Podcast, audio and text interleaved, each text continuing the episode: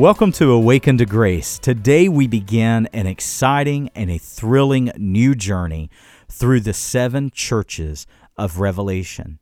You know, one thing that I notice as a pastor, so many Christians avoid the book of Revelation.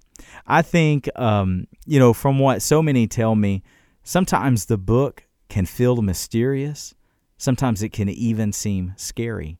And I think for many Christians, Reading Revelation is like standing in a field of thick fog. Sometimes you just don't know what to make of it. Well, you know, the book of Revelation is the only book of the Bible that God gives a special promise of a blessing to those who read and study it. Revelation chapter 1, verse 3. And today, I want to talk about why the book is so important. And I'm going to kind of give some foundational truths out of Revelation chapter 1. So if you are someone that you don't quite understand the meaning of the book, well, I hope you'll stick with me through this whole series as we study the seven churches of Revelation.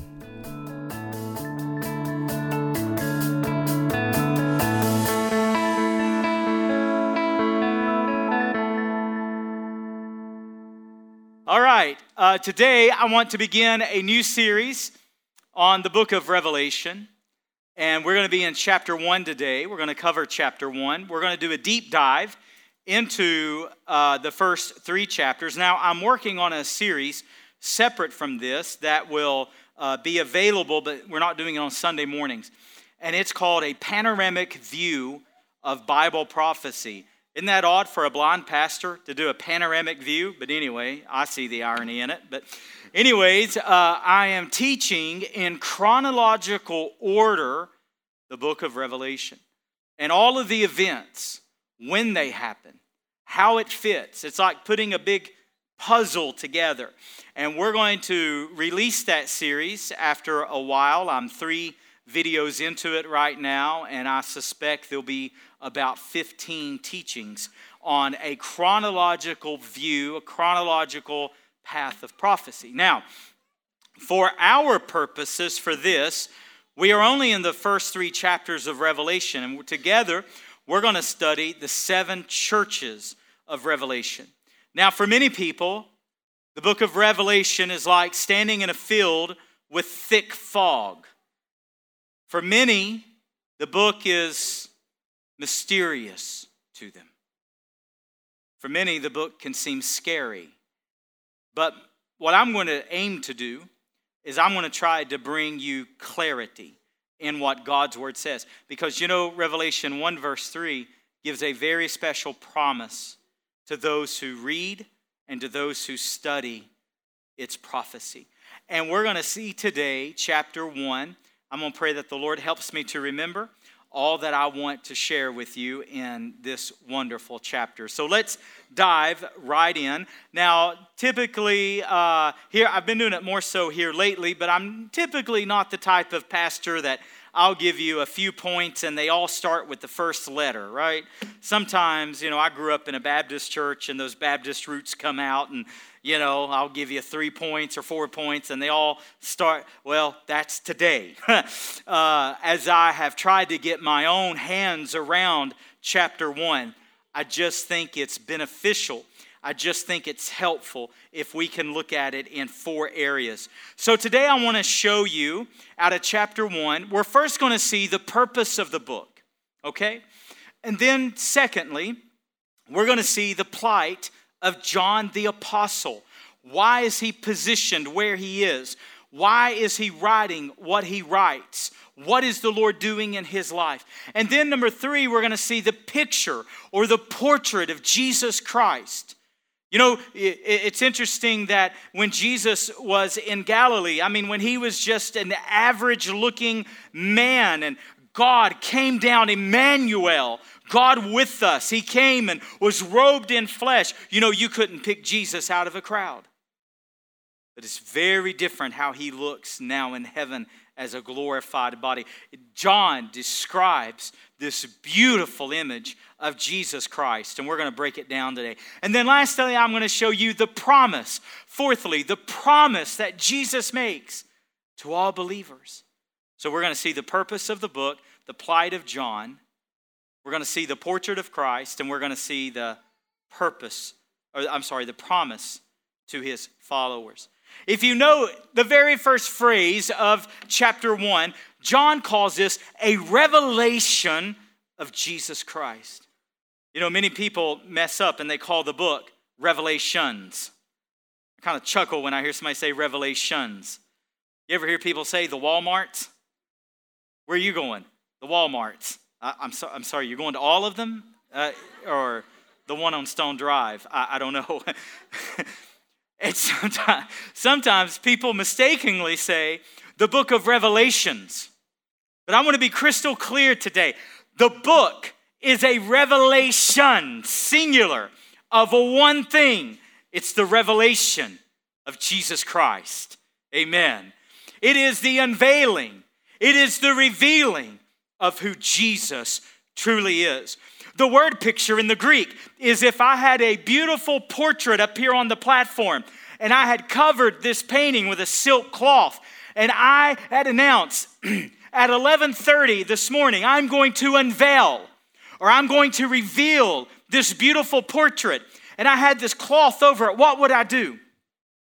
At the moment of the unveiling I would pull the cloth. I would unveil the portrait. Well, this is what John has done for us. This is the unveiling, this is the revealing of who Jesus truly is. And let me tell you, if you read the book of Revelation only to figure out what's the mark of the beast, Who's the Antichrist? Who's the false prophet? What's the Armageddon? What's all the. Listen, if that's the only purpose, if that's your only reason for reading the book, you miss the entire purpose of the book. You miss it all because the book's not about those things. The book is about Jesus and what his lordship is and his sovereign power is over all of the universe. That's the purpose of the book of Revelation. It is the unveiling, it is the revealing of the lordship of Jesus Christ. Don't miss the great purpose of the book. Listen, we don't need to know what the mark of the beast is. We don't need to know what those things. Listen, there are some things in the book of Revelation. They are interpretation of the Word of God. They matter. We can make sense of some things, but then there are other things that's speculative, and we don't need to know. You don't need to know when Jesus is going to come back. Let me tell you if you figure out the date, be assured you're a heretic. And it's false and it's not right. Don't waste your energy on things that we're not to know. Rather, focus on what we are to know. And that's where God will speak to you out of the book of Revelation. The second purpose is that God is going to reveal to us what is to come. Yes, we can know seasons. Jesus said in the book of Luke, you can interpret the weather. you see, when the fig tree blossoms, you know it's summer. You can see, you can interpret, and you know when seasons change. So it is. We ought to know what's coming. Do you understand that?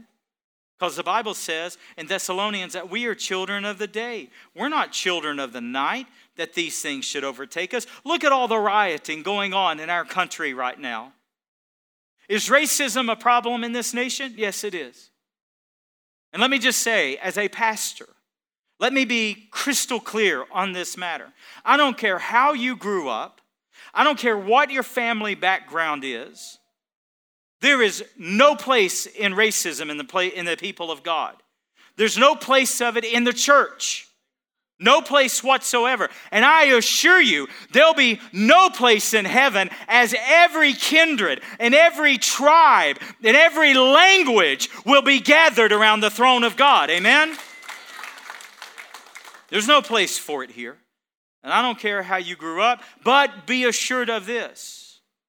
There's all kinds of forms of racism, and there's all kinds of agendas in our country today. All kinds of groups have agendas. And I'll tell you, I don't get into politics, but on this matter, in this rioting, I'll tell you right now, these groups, and I don't care if it's white or black, or I don't care if it's Antifa or any of this other mess, they all have an agenda. And Christians ought to rise above it. We should rise above the noise. Amen? So don't get entangled. Don't get wrapped up in their loud voices. Don't get entangled with their agendas. What did Jesus tell us to do? Look up. Amen? That's what Revelation helps us do. Listen, church, the Bible tells us crystal clear the last days will be dangerous, perilous days. We know what's happening on the earth. That's why we should look up. Now, what's the purpose? To tell us what is to come, to tell us what is about to happen. My personal belief is that the book of Revelation is in perfect chronological order. And I'll get into all of that in the panoramic view of prophecy series. But for today, let me, let me just say this and not get way off in the weeds. Matthew chapter 24, it was Peter, James, Andrew, and John the apostle that came to Jesus privately and said, Tell us when these things will be. And who was the last apostle to die? John the beloved.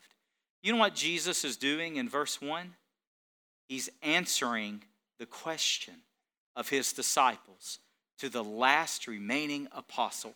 And he's going to tell us, he's going to tell his servants, John is the servant of Christ. We are the servants of Christ. And Jesus is going to tell us these things that must soon take place. Amen?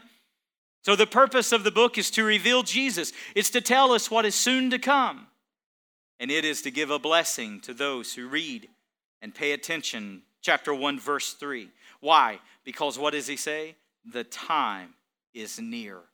And we're watching it unfold before our very, very eyes. Now, if you notice, John says he's going to write to the seven churches. Now, I want to answer this question Does this mean that there were only seven churches in John's day? Oh, absolutely not. There are multiple churches of John's day. I mean, in the book of Acts, there's a church in Jerusalem, there's a church in Antioch, there's a church in Macedonia. We know that Paul wrote to the Corinthian church in Corinth the books of Corinthians. We know he wrote Philippians to the church at Philippi. He wrote Ephesus. He wrote Ephesians to the people of Ephesus. He wrote Colossians to the people of Colossus. He wrote Thess- uh, Thessalonians to the people of Thessalonica. There are all kinds of churches in that day. But why seven? Why did Jesus choose seven? Well, you and I need to understand numbers are significant in the Bible. They have great symbolism in the Word of God. God loves numbers, and God is a God of precision. Seven is the number of completion in the Bible. And what I'm going to do throughout this intriguing study on the seven churches, beginning next week, we'll take a church a week, all seven churches throughout the summer. And what we'll do is I'm going to show you how each church speaks to today's church. Seven churches, seven letters, seven messages to today's Christian. I'm going to show you how they not only have a word for each church of our day, they not only have a word for every single church of this day and age, they also have a historical view. I'm of the persuasion, and I'll show you throughout this series how each church represents a time period in history. For example, the church of Ephesus would have been the apostolic age and the church of Smyrna. You know, Jesus told the church of Smyrna there'll be 10 days of persecution. Did you know there were exactly 10 waves of persecution under the Roman Empire? He told the church of Smyrna, You're dead. And you know what age that represents? Those Middle Ages, that, that time when God's word was locked up and unavailable, that dark period. The church of Philadelphia, he said, I will set before you an open door that no man can open and no man can close. There'll be an opportunity ahead of you. Do you know what age that represents? I believe it represents the 1700s and the 1800s. Friends, do you know when global missions exploded? Is in the 17 and 1800s. Hallelujah. There was a door set before the church that no man could close. And can anybody deny, could anybody refute that today's church is not the church of Laodicea? We are rich, wealthy, overweight, lazy, and we have need of nothing, so it seems. Could anyone refute that we are not living in the Laodicean church age? Are we the last age of the church? I believe we are. What is next on God's agenda? My belief is after 20 times the church is mentioned in the book of Revelation, 19 times in the first three chapters, only one time at the end of the book.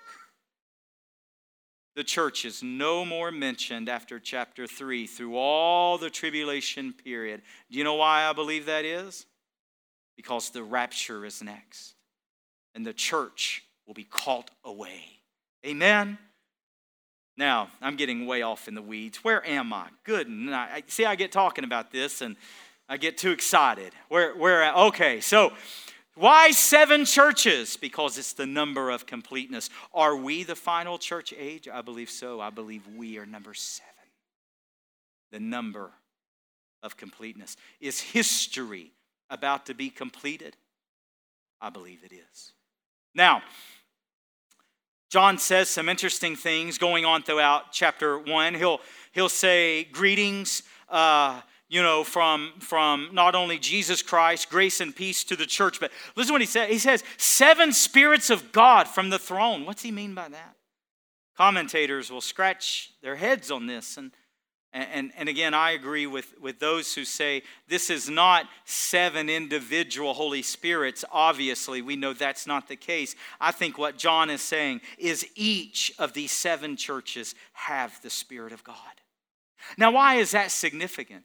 Because even in the rebukes, even in the corrections, even in the hard things that Jesus had to say to his church, oh, we still have the precious Holy Spirit within us.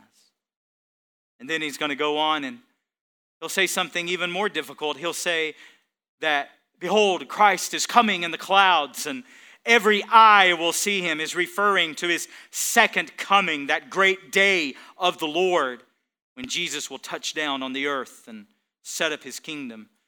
But well, he says something difficult. And even those who pierced him will see him. Now, see, this confuses a lot of people because there's some people who think, well, did Christ come in that first century? Did he come during that time that Jerusalem fell in 70 AD? And all that can be linked to Matthew 24. And, and, and has Christ already come? No, no. What's he mean by that? Listen, Zechariah chapter 12 teaches us that those who pierced him, who are those who pierced Jesus? Was it the Roman soldiers? Was it the Jews of that day that pierced Jesus? No. I think, I think what John is saying, it's us, humanity. It's my sin that pierced him. It's your sin that pierced him. It's all of humanity that pierced him. And the Bible says that when he comes, what it's saying is there will be a day of reckoning, that every eye will see him, even those who pierced him. And all tribes of the earth will wail on account of him. It will be a fearful day for those who are not in Christ Jesus. Now, John goes on in verse 8, and listen to what he says I am Alpha and Omega. What's he mean by this? Alpha is the first letter of the Greek alphabet. Omega is the last letter of the Greek alphabet. What's Jesus saying? He's saying, I'm beginning to end. I am the first and the last. I'm everything in between. I am all sufficient. I am eternal. That's what Christ is saying. And so the purpose of the book is to reveal the Alpha and Omega. The purpose of the book is to reveal the greatness of God. The purpose of the book is to reveal, to reveal the eternal sovereignty of Jesus Christ. Now, number two, follow along with me, verse number nine. The plight of John. What was going on with John at this time? You know, it's interesting, even to this day, you can Google where John was, or you can visit where he was. He was on what's called the Isle of Patmos. You can Google images of it. Basically, the Isle of Patmos is this large rock in the middle of the Aegean Sea. And the purpose that the Roman government had for it is they used it to exile prisoners to labor camps. Basically, it's a big rock. It's about approximately five to six miles wide and it's about 10 miles long. And they used it to exile prisoners as a labor camp, and John was forced to work in the rock quarries.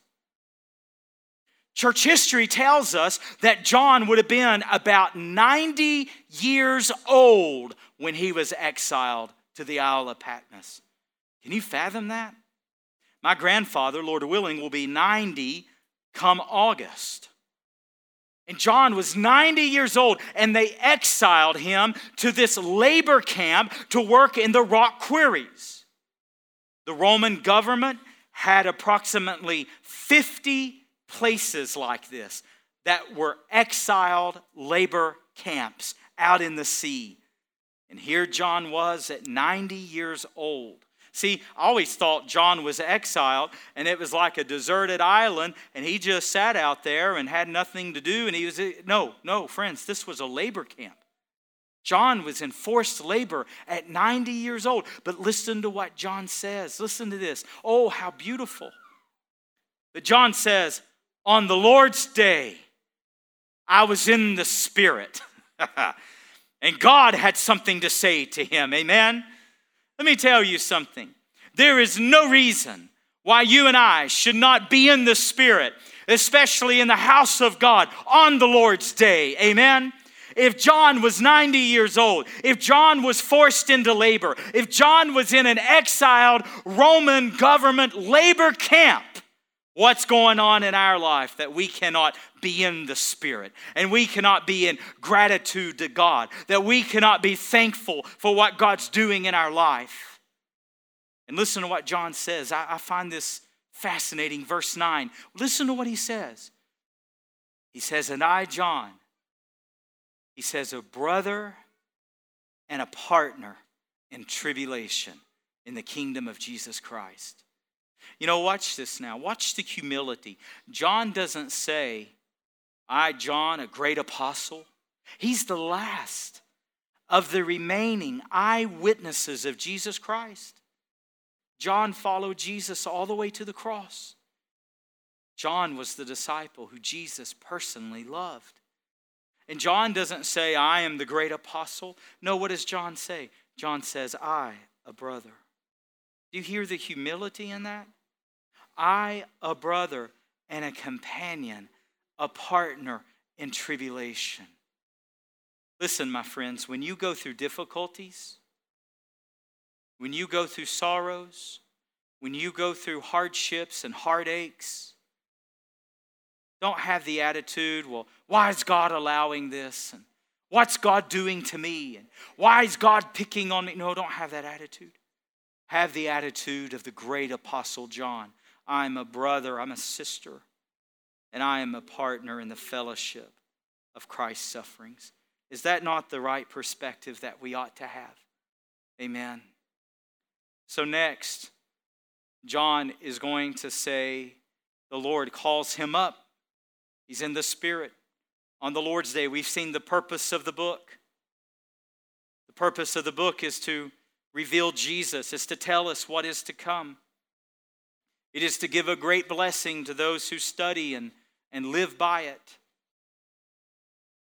The seven churches, the number of completeness, what God is doing on the earth. And now we've seen the plight of John. At 90 years old, he's exiled to the Isle of Patmos. And here he is instructed to pen the word of God. When, heaven, when the earth shut John out, heaven opened up for him. Amen. I love it. And now, number three, we see the picture of Jesus. When John turns and he's in the Spirit and God's showing him mighty things, when he turns, watch what he sees. He sees seven golden lampstands. Now, this is significant. This is going to represent the seven churches. It's not the only churches, remember, but it's a picture of all churches, the completeness of the church of Jesus Christ. And I believe it's the completeness from the beginning when John wrote it all the way through the rapture, even unto the church of Laodicea, even to our day and our age. And should the Lord tarry and the Lord not come back for another thousand years, it will include that as well. And so he sees the seven golden lampstands. Scholars tell us this would have been a circular, seven golden lampstands in a circle. And in the midst of them, what does he see? He sees Jesus Christ. But what he sees is different from the last time he saw Christ. He sees him in all of his greatness and all of his glory. And listen to what John tells us he sees. First of all, he tells us Christ had on a white robe with a golden sash across his chest. Oh, I love this church. When I read this, my mind just immediately goes back to what did Jesus wear when he was on the earth? I imagine being an ordinary, average man like a carpenter. I imagine that he didn't have the best of clothes. You remember what happened when he was born? He was swaddled. Right? That little garment, whatever they used to swaddle him as a baby. And as he grew up and became a man, I imagine being a carpenter's income, I imagine he didn't have very much.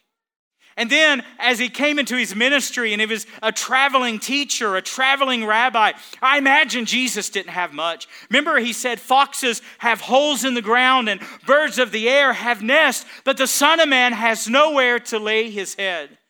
And I imagine that Jesus didn't, I don't think he had a lot. You remember when he died on the cross for my sin and your sin? Do you remember what the Roman soldiers did? they stripped our Lord Jesus. They stripped him of his clothes. Can you imagine how bloody they were?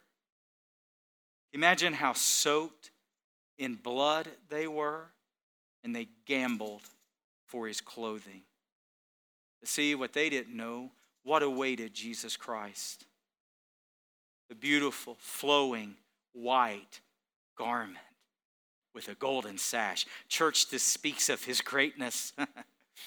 it speaks of the greatness of Jesus Christ. And let me tell you, let me tell you what awaits believers. Here's what the book of Revelation tells us what awaits us is a white robe. Revelation 19:8 it will be a dazzling white robe with the finest of white linen and that's what scripture awaits us and here's what the bible says only those who have washed their robes in the blood of the Lamb will enter that great and glorious city. Only those who've washed their have you washed your robes? Are your sins forgiven by Jesus? Will what awaits you a beautiful white garment, dazzling white? That will be the finest, the finest of linen Revelation 19:8. Secondly, John says his hair was white like snow. It was white as wool. What does this speak of? This speaks to the wisdom and the holiness of Jesus Christ. Remember last week when we studied the great white throne judgment? You remember what white represented? The purity of his judgments, the purity of the holiness of his standards. Yes, his white hair represents the purity, the righteousness, the greatness, the holiness of Jesus Christ. Then it says, listen to this it says that he had eyes like flames of fire. What does this speak of?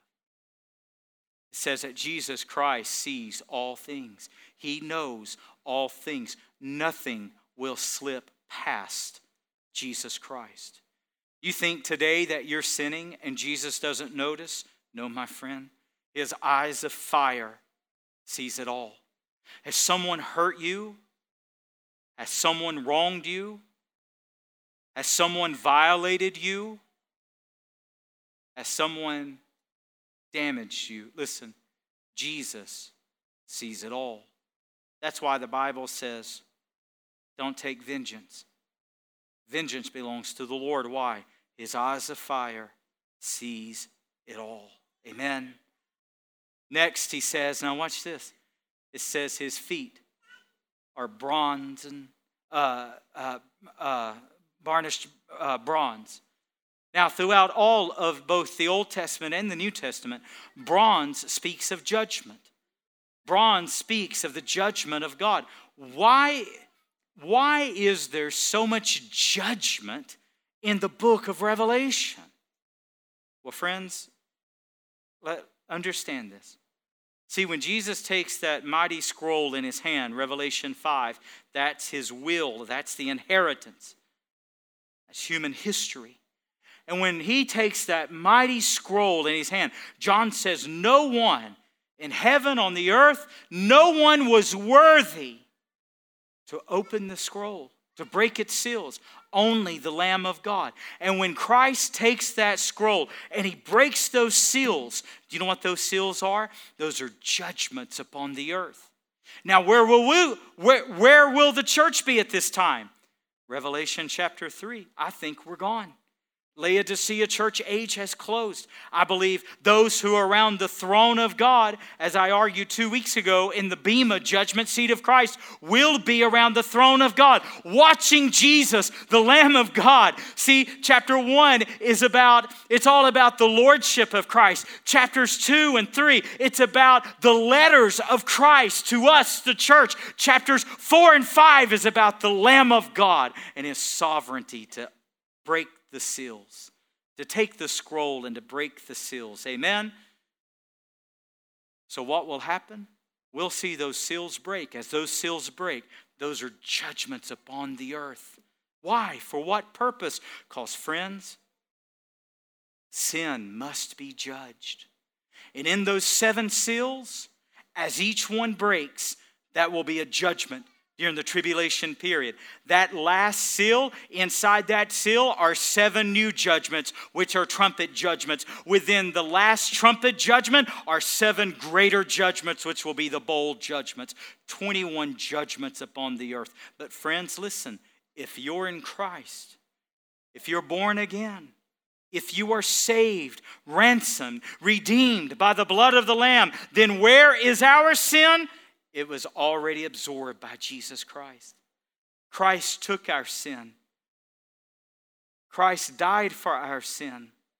And judgment, our judgment, was upon Jesus Christ. And that's why one day, Revelation 4 and 5, you and I will sing to the Lamb of God before the throne of God Worthy is the Lamb that was slain, because we'll never face such judgment from God.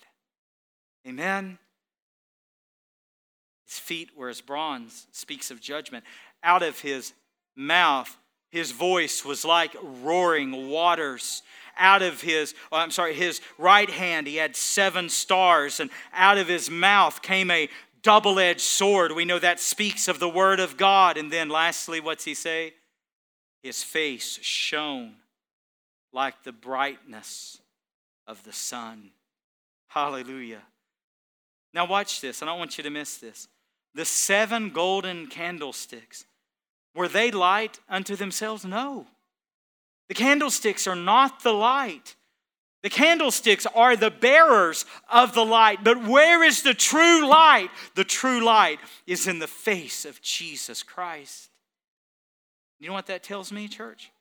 We are not to attract people to our church. We're to attract people to Jesus and Jesus only.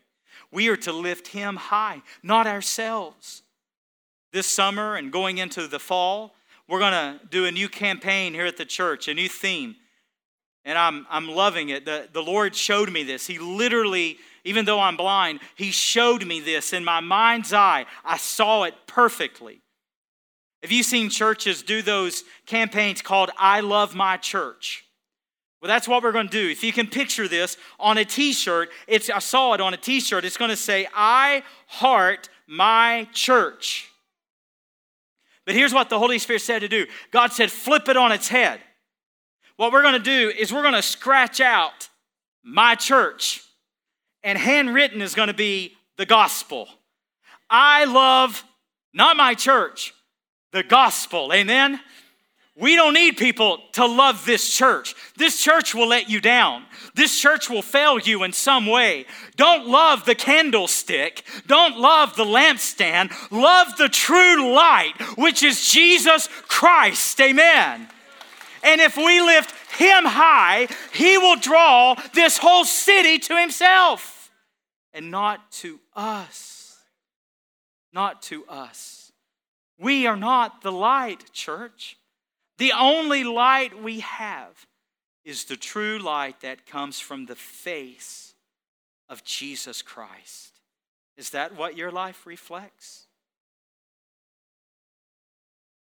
Now, we've seen we've seen the purpose of the book, we've seen the plight of John.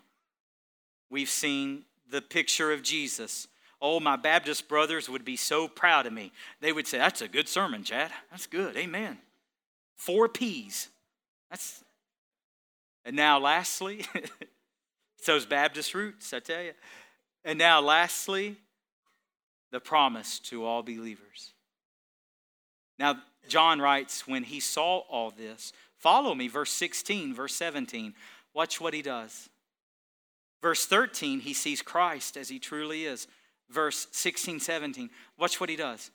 He falls as a dead man. What do you think you're going to do when you see Jesus for the first time? John, who knew him well, John, who saw him do all of his miracles, John, who is at the Last Supper, John, who followed him all the way to the cross, the only disciple that was found at the cross. John, who ran to his tomb with Peter and saw the empty tomb. John, who saw him come appear through the door and through the wall in John chapter 21. John, who saw him in his great ascension in Acts chapter 1. John, who saw all of this, fell as a dead man. And do you know what Jesus did? Watch it, follow along. Jesus put his right hand on him and Jesus said the most beautiful words in chapter 1. He said, Fear not. Do you realize that over 100 times in the Gospels alone, Jesus said some variation of fear not? Take courage. Take good cheer. Do not fear. Over a hundred times. You know what this tells me, church? This tells me that God takes our fears serious. God understands our fears, and He takes them very serious. And do you know what Jesus said to John? Fear not. You know what I think Jesus is saying to us today in all the chaos that we're seeing? I think Jesus is saying, Fear not. And Jesus gives us three reasons why not to fear, and I'll close with this. Brother, you can, Matt or who, Eric, whoever, Matt, I think, uh, if you can, you can come on, brother. Three things to not fear. Listen to what he says. He says, I am the first and I am the last. Amen. What, what's that mean? I'm Alpha and I'm Omega. There's none before him, there's none after him. He is the mighty God, the everlasting. He says, number two, I'm the one who lived and died, and now I live forevermore. Jesus overcame the grave. That's the gospel his death, his burial, and his beautiful resurrection. And number three, Jesus says, Behold, I have the keys to death, hell, and the grave. Amen. What is it that you and I fear the most? It's death. And you know what Jesus says we ought not fear? We should never fear death again. You know why? Because he's the first and the last. He died. He lived and died, and behold, he's alive forevermore. And now he owns the keys. He has the power, the authority to death, hell, and the grave. And you know what that mighty God says to us? Fear not what we're going to see through the rest of the book of Revelation is the fiercest judgment of God. Jesus said it's so fierce There's never been a time like it in history, and Jesus said there'll never be a time like it afterward. But what does he say to his people? Fear not. Are you someone that the book of Revelation scares you? I would say to you, fear not. Are you someone that world events right now is scaring you? I would say to you, fear not. Are you someone that fears death? Fear not. Are you someone that fears that you fear eternity and what awaits us? Christ would say to you, Fear not. He is Alpha and Omega, the first and the last, the beginning and the end. And He is our Lord, and He is our Savior. Listen, listen, listen. I'm finished with this. If Jesus did what He did for us on the earth, what do you think He's going to do for us in eternity? Amen? Do you remember what he told his followers? John chapter 14, verse 1 Behold, you believe in God, believe also in me. If it were not so, I would have told you. he said, I go to prepare a place for you, that where I am, there you may be also. And if I go, I will come again and receive you unto myself. What did Jesus do for a living? He was a carpenter. How many days did it take God to create the earth? Seven. Seven. In all of its sin, in all of its woes, in all of its problems, is the earth not beautiful? And it took God seven days. What do you think our eternity is going to be with Christ spending 2,000 years preparing it? Oh my. Friends, don't fear eternity. Don't fear meeting Jesus. You say, Chad, you don't know my life. You don't know my past. You don't know my sins. You don't know my failures. You don't know my rebellion. Listen, you give all that to Jesus, all the judgment he took. And you and I will never face the ju- we have escaped the judgment of God. And what does he say to us, his followers, going forward? Fear. That's why you can read and study the book of Revelation. That's why we can look at today's events and rise above all the noise. That's why we can face coronavirus, and that's why we can face all the uncertainty, and that's why all the volatility does not shake us. Friends, God is shaking everything on the earth that can be shaken. But the Bible says in Hebrews, we've been given a kingdom that cannot be shaken. Do you know why I'm not shaken today? Because I'm on the rock of Jesus Christ. Are you? Fear not. With your heads bowed and your eyes closed. Lord Jesus, I want to thank you for this great book. I want to thank you for chapter one and all that it teaches us. I want to thank you, God, for your mysteries that you've hidden from the world but that you've made known and revealed to us today, your people. Thank you, God. Now, with your heads bowed and your eyes closed, perhaps there's someone here today that you're not ready to meet God. You're not ready to stand before Jesus, before those feet of bronze, those eyes of fire, that voice as roaring water. You're not ready. Should you stand before Jesus today, judgment would fall on you. But see, judgment's already fell on Jesus. And if you're found in Him, there will be no judgment for you. Perhaps you're here today and you say, Chad, I want to transfer my sins to Christ. I, I want to give Him my sins and He give me His grace and His forgiveness.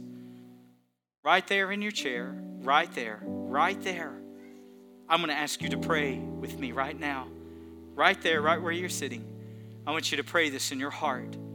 Lord Jesus Christ, will you take my sin today? And will you forgive me, a sinner? Come into my life and be my Lord and be my Savior and rescue me from sin. Thank you for salvation. Thank you for grace. Thank you for delivering me. In Jesus' name.